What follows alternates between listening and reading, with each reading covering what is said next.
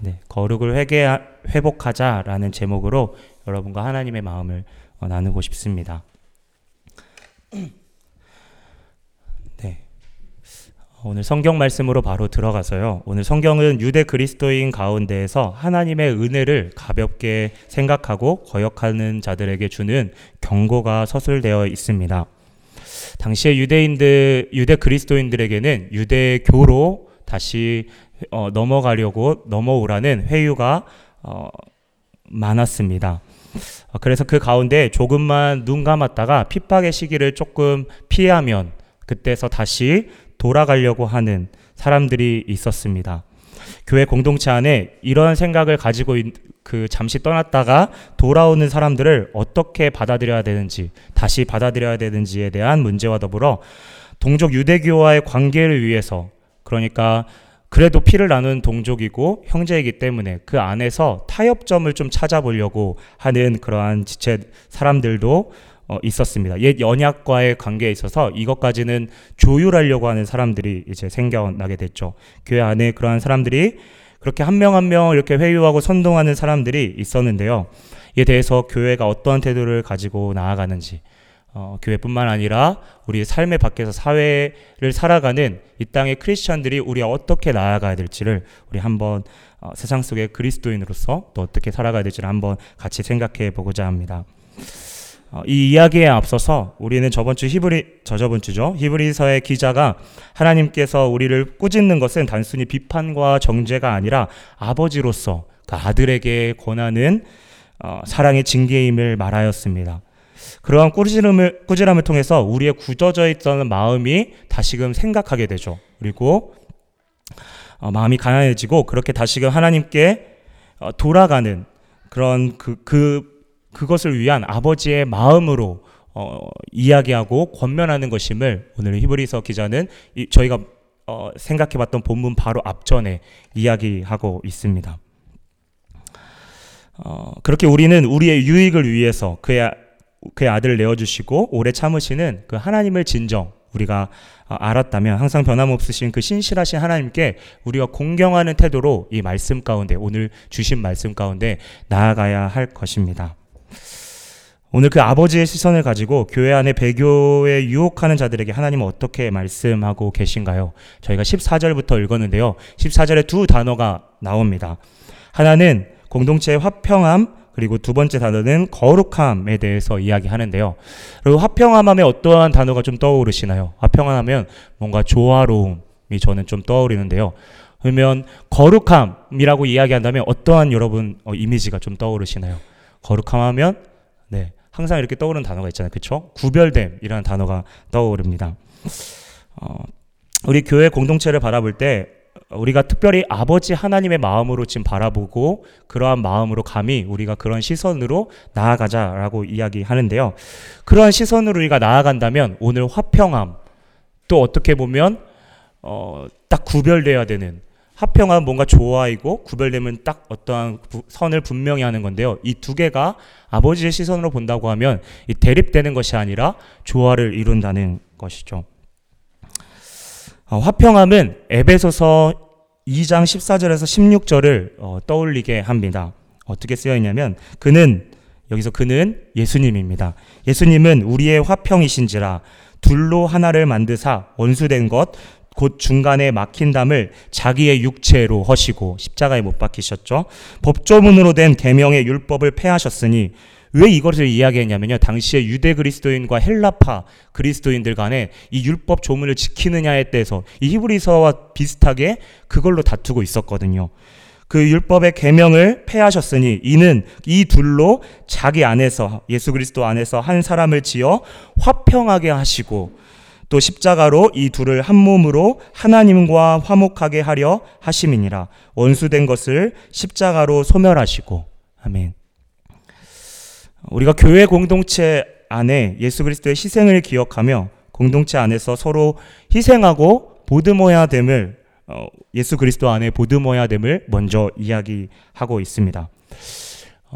사단이 가장 이 교회 공동체 가운데 장난치는 것이요, 교회 안의 관계를 흐트러 놓는 것입니다. 오해가 생기게 하고 우리 안에 파와 당을 나누게 하고, 그래서 문제의 초점을 흐리게 하고 네 편, 내 편으로 가르고 흐트러 넣는 거죠. 그래서 내부 총질을 하게 되고 우리 안에서 자멸하게 하는 것이 사단의 가장 큰 교회 안에 공격하는 부분입니다. 그래서 만약 우리의 마음이 하나님으로부터 좀 떨어지고 멀어져 있고 예수님에 대한 어떤 마음이 우리의 가운데 식어져 있을 때 다른 사람이 이유 없이 때로는 미워지기도 하고 시기와 질투도 우리 가운데 올라오게 됩니다. 그때 우리는 아버지의 마음과 오늘 계속 반복되지만 온유한 마음으로 나아가야 되는데요. 온유한 마음은 나 또한 내가 정죄하고 있는, 내가 비판하고 있는 다른 사람만큼 내가 연약한 사람이다. 나 또한 허물이 많은 사람이다. 라는 죄인을 고백하며 그리스도께서 값없이 나를 사랑하신 그 은혜를 기억하며 상대에게 나아가는 그 마음의 중심을 말하고 있습니다. 사실 비판이라는 것은 누구나 할 수 있기 때문에 아무리 눈앞에 잘못한 일이 있더라도 즉각적인 내 본능보다는 그 본능에 의한 반응이 아니라 그리스도의 마음으로 먼저 주 앞에 이 상한 마음을 아뢰고 주님 앞에 나아가는 것이, 고백하는 것이 우리 가운데 필요합니다. 만약 우리 안에 공동체 안에 화평을 위한 마음이 없다면, 우리가 하나 되려고 하는 마음이 없다면 우리는 세상과 싸워보기도 전에 우리 안에 패하는 패장병과 같은 것이죠. 동시에 오늘 히브리서의 기자는 이 화평함과 동시에 거룩함을 너희가 가져야 된다, 있어야 된다라고 이야기합니다. 덧붙여서 이 화평함과 거룩함 없이는 너희가 주를 볼 수 없다. 이 헬라어 우데이스라는 단어가 나오는데요. 영어로는 never, 그렇죠? 절대, 결탄코 주를 볼 수 없다라고 이야기하죠. 거룩함은 구별됨입니다. 우리는 그리스도의 명령과 진리에 반하는 것에 대해서 확실하게 선을 그어야 합니다. 다시 말하지만 우리의 색깔을 분명히 해야 되는 거죠. 이 부분은 그리스도의 배교에 유혹된 자들에게 특히 주어진 오늘의 하나님의 말씀입니다. 배교가 멀리 보이시나요? 여러분, 핍박이 두려운 자들에게 세상과 구별되고 그 가운데 그리스도의 고난은 선택이 아니라 우리에게 필수임을 우리에게 말씀하고 있습니다. 이러한 구별됨은 세상의 진리와 기준에 있어서 자신을 지키는 것으로부터 더 나아가서 세상의 그리스도인으로서, 구별된 사람으로서 능동적으로 반응하고, 때로는 우리가 성경에서 알다시피 말씀하고 있다시피 산 제사로서 더 적극적인 주님 앞에 제물로서 나아가야 되는 우리의 모습이 필요합니다. 성경이 이렇게 강하게 하는 이유는 이 세상의 기준과 유혹이 그만큼 우리가 생각했던 것보다 거세고 우리에게 높게 보여지는 큰 산과 같이 여겨지기 때문입니다. 눈앞에 정말 위험한 상황이 있을 때 부모님이 당연히 강하게 그곳을 못 가도록 권면하는 것은 너무나도 당연한 일이죠. 절대 타협함 없이 이야기하는 오늘 히브리서의 기자의 태도를 우리는 볼 수 있습니다. 그런데요, 이 화평함과 거룩함을 우리 스스로의 힘으로는 할 수 없습니다. 그래서 오늘 우리는 15절에 하나님의 은혜를 우리는 기억하며 돌이켜야 되는데요. 하나님의 은혜는 갚을 수 없는, 절대 갚을 수 없는 죄인인 우리에게 당신의 목숨을 십자가에 기꺼이 내어놓으신 하나님의 사랑을, 우리는 예수 그리스도의 사랑을 기억하는 것입니다. 바울은 오늘 이 이야기에 덧붙여서 한 가지 중요한 사실을 이야기하는데요. 공동체 안에 쓴뿌리가 나서 공동체를 괴롭게 하여 어지럽게 하는 자가 없도록 주의하라 라고 명합니다. 이 말씀에 대해서 구약이 언급하고 있는 부분이 있는데요. 신명기 29장 18절에 있는 말씀입니다. 그 마음을 우리가 살펴보게 되면 이 쓴뿌리가 난 자들은 하나님이 아닌, 겉으로는 하나님을 섬기는 것 같지만 그 하나님의 마음이 떠나서, 하나님으로부터 마음이 떠나서 다른 이방신들을 섬기는 사람들이 생기고 있었는데, 그러한 사람들을 오늘 신명기에서는 쓴뿌리를 가진 사람들이라고 이야기합니다. 그런데요, 이 다른 신이라는 것에 대한 단어를 좀 지우고 거기에 우리가 가장, 아담이 범했던 가장 중심적인 우상인 자기 자신이라는 단어와 자기의 뜻, 자기의 중심이라는 단어로 대치해서 다시 한번 생각해 보면 이 뜻이 좀 더 명확하게 보입니다. 겉으로는 언약의 말씀으로 뒷받침해서 이야기하는 것 같지만 그 마음이 하나님으로부터 떠나서 자기의 생각이 중심에 서 있는 위선적인 것을 말하고 있고, 또 이 또한 하나님의 뜻에 반하는 배교로 강하게 이야기하고 있었습니다. 쉽게 이야기하면 교회 공동체를 위하는 것 같지만 그 자신의 생각으로 공동체의 질서를 무너뜨리고 자신의 생각을 세우려고 하는 것이죠. 실제로 당시에 이런 유대교로 선동하려고 하는 그 목소리 큰 사람들이 너무나도 많았습니다. 성경은 이러한 사람을 가르켜 음행한 자다라고 너무나도 강하게 이야기하는데요.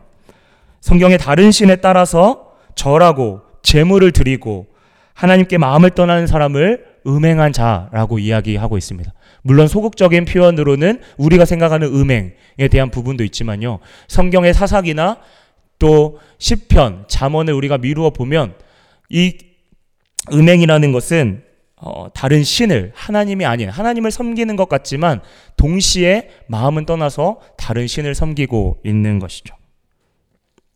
문제는 눈앞의 징계와 고난을 피하기 위해 황금송아지를 숭배했던 이스라엘 백성들과 같이 너무나도 쉽게 같은 뿌리라는 이유로 유대교와 유대 그리스도인들이 당연히 자신의 동족이고 같은 뿌리라는 그 이유로 어떤 그러한 이유를, 그러한 핑계를 대고 율법 조문을 다시 지키려고 하는, 우리가 에베소서 아까 전에 2장 14절에서 16절의 말씀처럼 그 율법의 조문을 다시 지키려고 타협하고 돌아가려고 하는 그런 자들에게 더 이상 이제 율법 조문은 오히려 우상 숭배가 되고, 그리스도의, 바울의 표현으로 빌리면 그리스도의 십자가로 나아가는데 거치는 그 돌이, 걸림돌이 된다고 이야기하고 있습니다.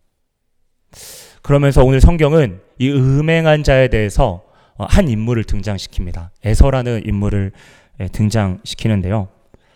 왜 에서라는 이 인물이 이 문맥 가운데 나왔을까요? 에서라는 그림 언어로 당시 유대 그리스도인들은 무엇을 생각했을까요? 그럼 에서가 누군지 혹시 아시나요?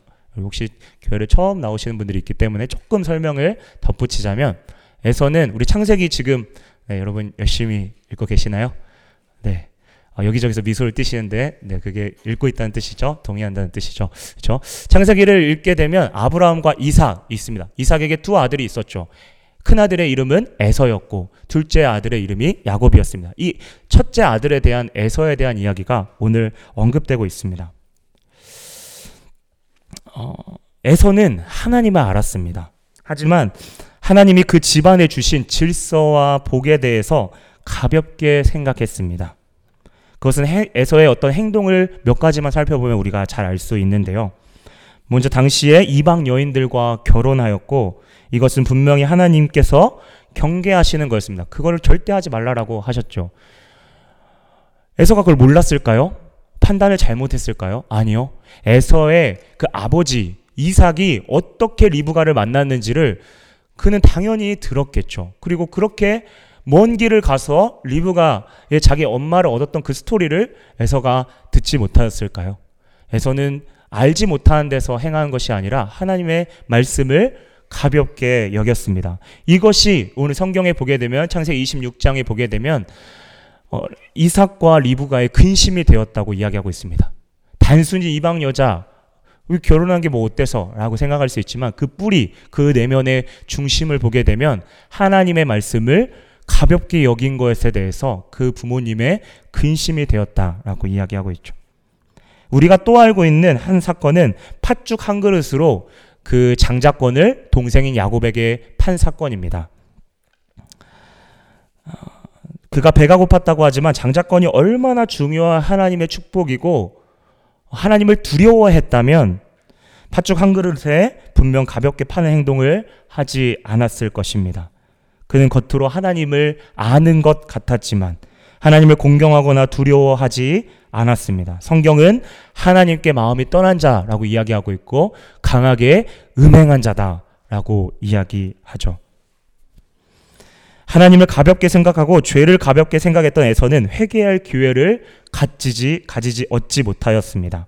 그가 다시 축복을 받으려고 눈물을 흘리며 구했지만 이미 하나님께 망령된 행동을 하는 자에게 기회는 없었습니다.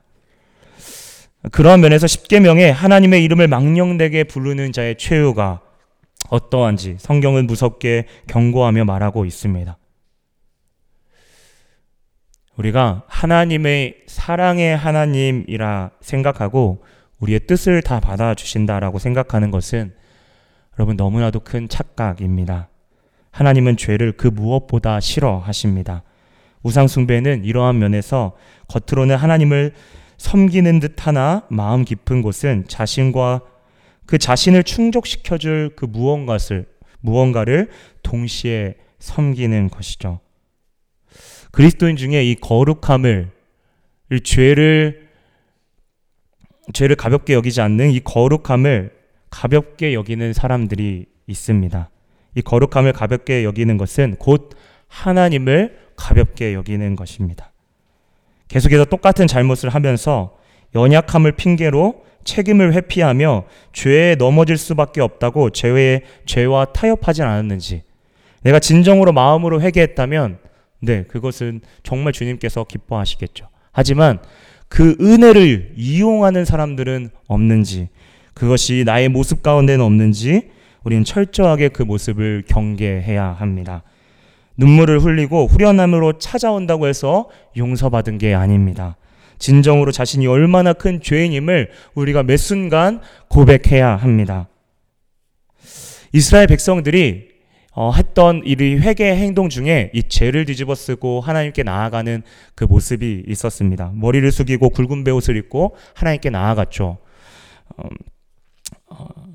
하지만 마음이 떠나고 형식만 남은 이스라엘 백성들에게 하나님은 말씀하십니다. 이사야 58장 5절의 말씀입니다.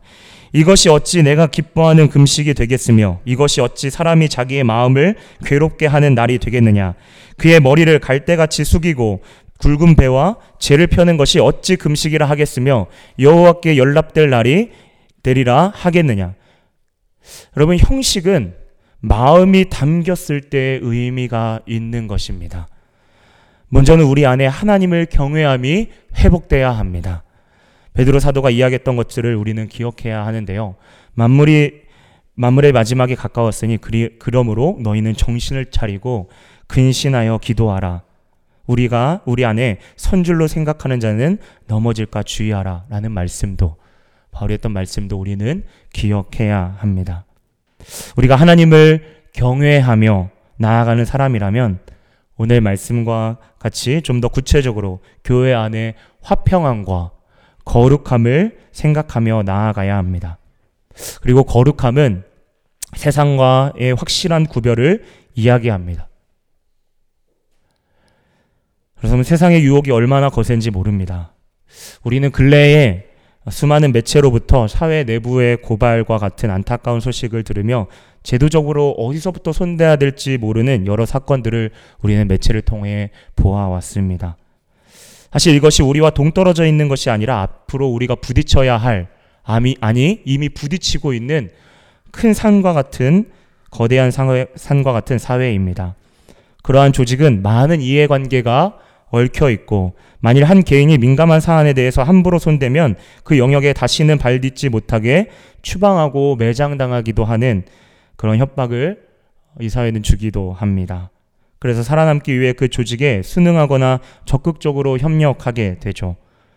이러한 조금은 크게 보이는 사안이 아니더라도 우리만 알고 있는 작은 부분에 있어서 분명히 우리가 생각할 때에 하나님께서 원하시는 것이 아닌 것임을 우리의 질문, 우리의 마음 가운데 고민이 주어지고 생각이 주어지는데도 타협하거나 합리하기를 원하는 우리 내에 그러한 불편하지만 그러한 사실들을 우리는 종종 마주하게 됩니다.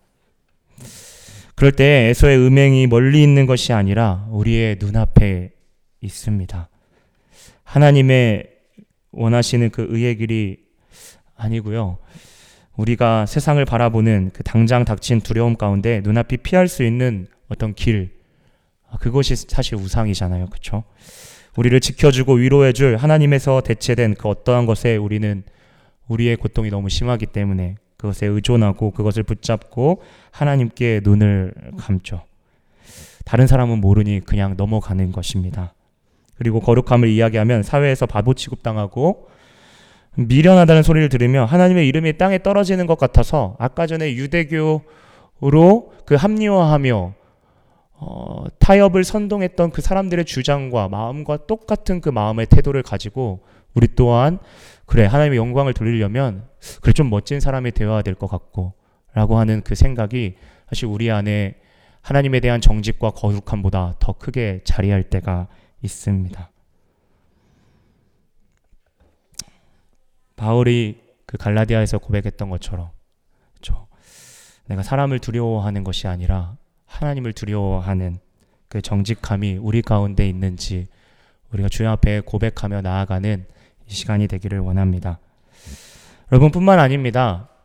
이 시대의 미디어의 여러분 흐름을 보십시오. 예전에 뉴스를 보면 그 안에 어떤 예를 들면 양쪽의 어떠한 진영들의 어떠한 장단점이 보여지고 이 뉴스를 통해서 독자가 이것들을 판단할 수 있도록 독자에게 이렇게 숟가락을 쥐어줬습니다. 그런데요, 여러분 놀라운 사실은 저도 이 기사를 통해서 보게 되었는데 유튜브라는 이 매체가 전체 방송의 신뢰도에 2위를 차지했습니다. 이 말의 뜻을 보면서 저는 어떠한 생각이 들었냐면 유튜브 하면 우리가 쉽게 생각할 수 있는 것이 어떤 AI로 알고리즘으로 우리가 원하는 것에 대한 동영상이 이렇게 연관돼서 뜨잖아요. 그렇죠? 그러면서 우리가 어떤 사실 판단을 이야기하기 전에 여러분 댓글이나 이런 것들을 보면 너무 무서운 게 네 편, 내 편을 먼저 나눕니다. 그리고 그 진영 가운데 사실의 확인조차 안 하고 그 부분에 대해서 이야기하는 시대가 사실 먼 시대가 아니라 우리는 그러한 시대를 살고 있습니다. 그런데요, 이것에 대한 어떠한 모습을 조금만 교회 안에 이렇게 조금만 옮겨 놓으면요. 사실 오늘 쓴뿌리라고 이야기하는 사람이 멀리 있는 것이 아니라 우리 가운데 그런 마음이 없는지를 한번 저와 여러분 우리 모두가 한번 경계하고 한번 살펴보기를 원합니다. 교회 안에서 목소리가 크고 하나님을 위하는 것 같지만 자신이 중심된 위선된 모습이 혹시 우리 가운데 있지는 않은지요. 그의 행동은 교회를 사랑하는 것 같지만 교회의 화평을 깨뜨리고 파당을 만들고 마음의 중심이 자신인 사람입니다. 자신의 주장이 하나님의 뜻이라는 말 뒤에 있는 방패, 그렇죠? 그것을 방패로 세우고 그 뒤에 숨겨져 있죠. 다시 한번 강조하며 마음으로 말씀드립니다. 하나님의 나라를 꿈꾸는 우리라면 하나님의 마음을 먼저 깊이 묵상하고 그분의 경외함을, 그분을 경외함이 회복되어야 합니다. 신명기의 모든 복은 여호와를 경외하며 그의 명령을 지키며 그를 의지하는 자에게 주어졌습니다. 여러분 하나님의 경외함을 계속 반복하는 이유는요. 우리 스스로 반복하지만 겸손해지거나 우리 스스로 거룩해질 수 없기 때문입니다. 우리가 죄인인 것을 보지 않는데 어떻게 우리가 우리의 연약함을 보게 고백하고 주님 앞에 나아가겠습니까? 시편 25편 12절에 여호와를 경외하는 자는 누구나 그가 택한 길을 그에게 가르치시리로다. 그분을 경외하면 우리가 가야 될 길, 우리가 선택하고 우리가 나아가야 될 길을 힘들지만 버텨야 되는 그러한 상황 가운데 하나님의 말씀이 우리의 마음과 우리의 선택을 강건케 한다는 것입니다. 여러분 에서와 같이 하나님을 아는 데서 그쳐서는 안 됩니다. 하나님을 두려워해야 합니다. 하나님을 믿어야 합니다. 시편 115편 11절입니다. 여호와를 경외하는 자들아 너희는 여호와를 의지하여라. 그는 너희의 도움이시요 너희의 방패이시로다. 여러분 그러면서 잠언 8장 13절은 이렇게 이야기하고 있습니다. 여호와를 경외하는 것이요. 어떻게 표현되어 있냐면 여호와를 경외하는 것은 악을 미워하는 것이라. 나는 교만과 거만과 악한 행실과 패역한 입을 미워하느니라. 하나님을 가볍게 여기지 않고 십계명 제1계명에 명시되어 있는 것처럼 하나님 앞에 다른 신을 두지 않고 하나님만을 경외한다면 이 세상의 돈과 권력의 만몬 앞에 보이지 않는 순교 가운데에 주님께서 분명히 여러분 우리 모두에게 믿음의 용기를 주실 것입니다. 타협하며 죄의 경계가 흐려질 때 내가 서야 하는 길을 분명히 비추어 주실 것입니다. 분명 그 길은 좁은 길이고 남들이 가지 않는 길일 확률이 높습니다. 이 시대에 특히 구분짓기를 싫어하고 모든 것을 인정하지 않으면 외골수적이라고 생각하는 그것을 판단하기에 우리 영역에서 주님의 깃발을 세우고 버티는 일이 분명 쉽지 않은 일이라 저는 생각되어집니다. 그러기 때문에 유혹이 쉽게 찾아오는 것이죠. 여러분, 조금만 더 생각해 봅시다.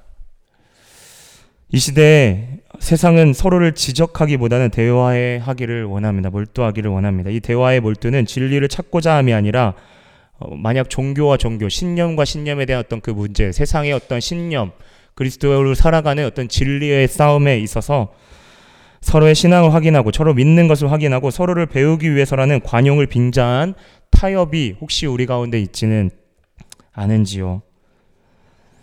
세상 사람들과 만날 때 만약 우리가 그들과 입장이 다를 때 불편한 것을 겪지 않기 위해 언급하지 않도록 암묵적인 합의가 우리 가운데는 있지 않습니까? 그런데요, 만약 그게 그 사안이 우리의 생명이 달린 것이라고 우리가 생각한다면 보는 순교뿐만 아니라 보이지 않는 순교라 생각하고 내가 주님이 아무도 보지 않더라도 주님이 이 상황 가운데 내 선택과 내 어떠한 주님께 나아가는 그 믿음을 보시려고 하실 때 그것이 만약 생명에 걸린 문제라면 여러분 우리는 타협하거나 양보하지 않을 것입니다. 모세가 십계명을 받고 금송아지 내려와서 시내산에 내려와서 금송아지를 주제로 이스라엘 백성들과 여러분 어떤 토론회를 하였습니까? 엘리야가 바알 선지자들과 신사적인 대화의 장을 열어놨습니까? 그런데 우리가 곰곰이 생각해보면 세상의 환란을 피해 내 태도를 모호하게 하고 잠시 피하는 거죠.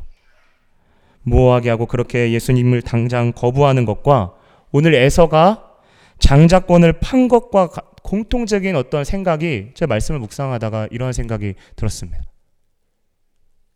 이러한 질문이 우리의 내재 가운데 혹시 있진 않은지요? 그 모호한 태도와 에서의 팥죽의 장자권을 판 것을 우리가 제3인칭 관찰자의 시점으로 우리가 그 두 사건을 바라봤을 때 우리 가운데 가장 가슴 깊은 곳에 혹시 이러한 질문 우리에게 있지 않습니까? 그것이 그렇게 큰 죄야? 라고 묻는 것이죠. 그것은 우리가 앞으로 세상을 살아가는 수많은 겪게 되는 어떤 그런 직면의 상황 가운데 우리가 스스로 던지는 질문일 수 있습니다. 그런데 오늘 에서의 팥죽은 단순히 배고픔을 해결하기 위해 어떠한 어쩔 수 없는 선택이 아니라 아담의 선악과의 선택과 같이 자신이 주인이 되겠다고 하는 능동적인 선택이고 이렇게 하나님을 가볍게 생각하는 자에 대한 하나님의 태도는 단호함으로 이야기되고 있습니다. 그러한 면에 있어서 하나님을 경외하는 것이 얼마나 큰 무게가 있는지 단순히 우리가 정말 그냥 쉽게 입술로 뱉을 수 있는 말인지 우리는 곰곰하게 생각해보면 그 무게를 우리는 가늠해 볼 수 있습니다. 혹시 하나님을 가볍게 생각하는 거룩함에 대해서 가볍게 생각하는 그러한 사람이 기도한다면 그 기도는 어떻게 되겠습니까? 이런 사람일 경우 하나님께 드려지는 기도에 대한 응답을 받지 못하는 것을 자신의 합리화로 가볍게 넘길 수 있습니다. 겉으로는 하나님은 언제나 내 기도에 응답해 주셨어 라고 뻔뻔하게 이야기하죠. 하지만 그 내면은 더 이상 하나님께 대하여 거룩하지 않을 것이고 자신에 대한 영적인 싸움을 더 이상 하지 않고 오늘 정말 순교의 그 직전까지 너희가 믿음의 인내의 경주를 우리가 저저번 주에도 살펴봤지만 인내의 경주를 너희가 나아가야 된다 라고 하는 이 권면을 그래 맞는 말이야 하지만 거기까지 라고 생각하고 받아들이지 않는 것이죠. 더 이상 영적 싸움을 하면서 기도의 응답을 진짜 바라며 그 필요성을 거부하고 그래서 자신의 생활에 더 이상 고치지 않고 그래서 기도에 응답받은 그 인내의 시간을 못 버티고 그 마음의 중심에 합리화하며 쉽게 체념하는 그 모습을 우리는 정말 경계해야 합니다. 사랑하는 성도 여러분, 성경 레위기에 하나님은 반복적으로 이러한 표현을 쓰시는데요. 내가 거룩하니 너희가 거룩하라. 이 짧은 문장인데 계속 이 말을 반복할 때 정말 큰 무게가 느껴집니다. 여러분에게 거룩함은 어떻게 다가오십니까? 여러분에게 거룩함은 어떻게 이해되고 있나요?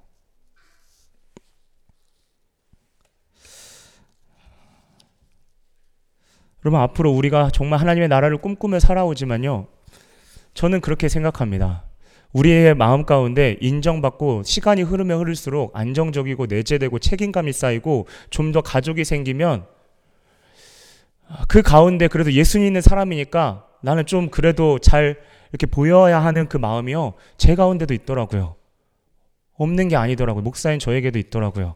그런데요, 무서운 거는요, 그 마음이 계속 나아갈 때 그 복음, 예수 그리스도의 이름, 신앙 이런 것과 살짝 오늘 유대교도들이 이렇게 유대교로 회유하려고 하는 동족의 뿌리라는 겹치는 부분이 있잖아. 좀만 타협하면 어때? 라고 하는 그 모습, 정말 마음이 담긴 것이 아니라 그 속 중심은 썩어 있는 거죠. 그런데 그것이 합쳐지는 순간 더 이상 제동하지 않습니다. 더 무섭게 달려갑니다.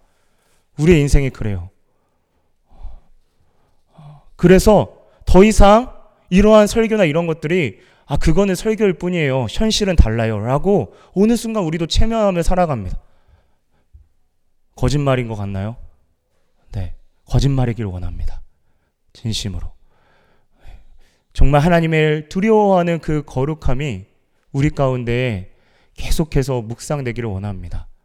어느 순간 다 잃어도 하나님에 대한 그 정직한 믿음을 주님이 원하실 때에 우리가 돌이킬 수 있는 그 기회가 있다면 그 기회 가운데 주님 앞에 온전히 반응하는 저와 여러분이 되기를 원합니다.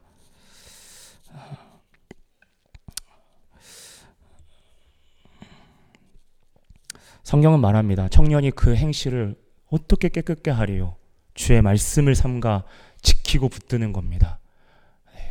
말씀으로 치열하게 싸우면서 하루하루 하나하나 작은 거 하나 용납하지 않고 주님 앞에 더 엎드리고 주님 저 이렇게 죄인입니다 라고 고백하는 그 주님과의 정말 만남, 깊은 교제가 우리의 매일매일의 삶 가운데 있다면, 그러면 성경의 다윗이 역대하 29장에 하나님을 정직한 마음으로 드릴 수 있다는 것을 고백했어요. 그 역대하 29장은요, 다윗이 처음 어릴 때 마음이 말랑말랑할 때 하나님을 알았을 때 고백한 것이 아니라 세월의 끝자락에서, 가장 끝자락에서 하나님께 마음의 진심으로 고백했던 고백입니다.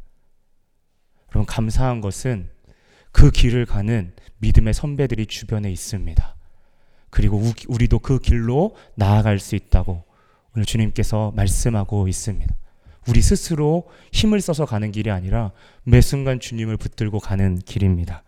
우리가 하나님의 영역 안에서, 하나님 우리에게 주어주신 그 바운더리 안에서 우리가 주님께 어떻게 영광 돌려야 될지 우리는 계속 고민하며 나아가는데요, 그 가운데에 거룩함, 하나님의 귀한 성품인 이 거룩함이 우리 가운데에 깊게 자리하고 그 거룩함 가운데 주님의 말씀이 척도가 되어서 매 순간 우리의 판단 가운데 다른 우리의 눈앞에 보이는 우상, 겉으로 보기에 말씀으로, 언약의 말씀으로 빙자한 그것이 아니라 정말 깊숙한 곳에서 성령께서 말씀하시는 그 말씀이 여러분의 삶을 이끌어가고 비추어가고 그 가운데 하나님께 진정으로 나아갈 수 있는 그러한 공동체 되기를, 혹시 또 내가 혼자 나아갈 때 좀 힘들 때 우리의 공동체가 다른 것으로가 아니라 정말 혹시 지친 지체가 있다면 격려해주고, 혹시 권면해야 될 부분이 있다면 사랑의 마음으로 마음을 담아 권면해 줄 수 있는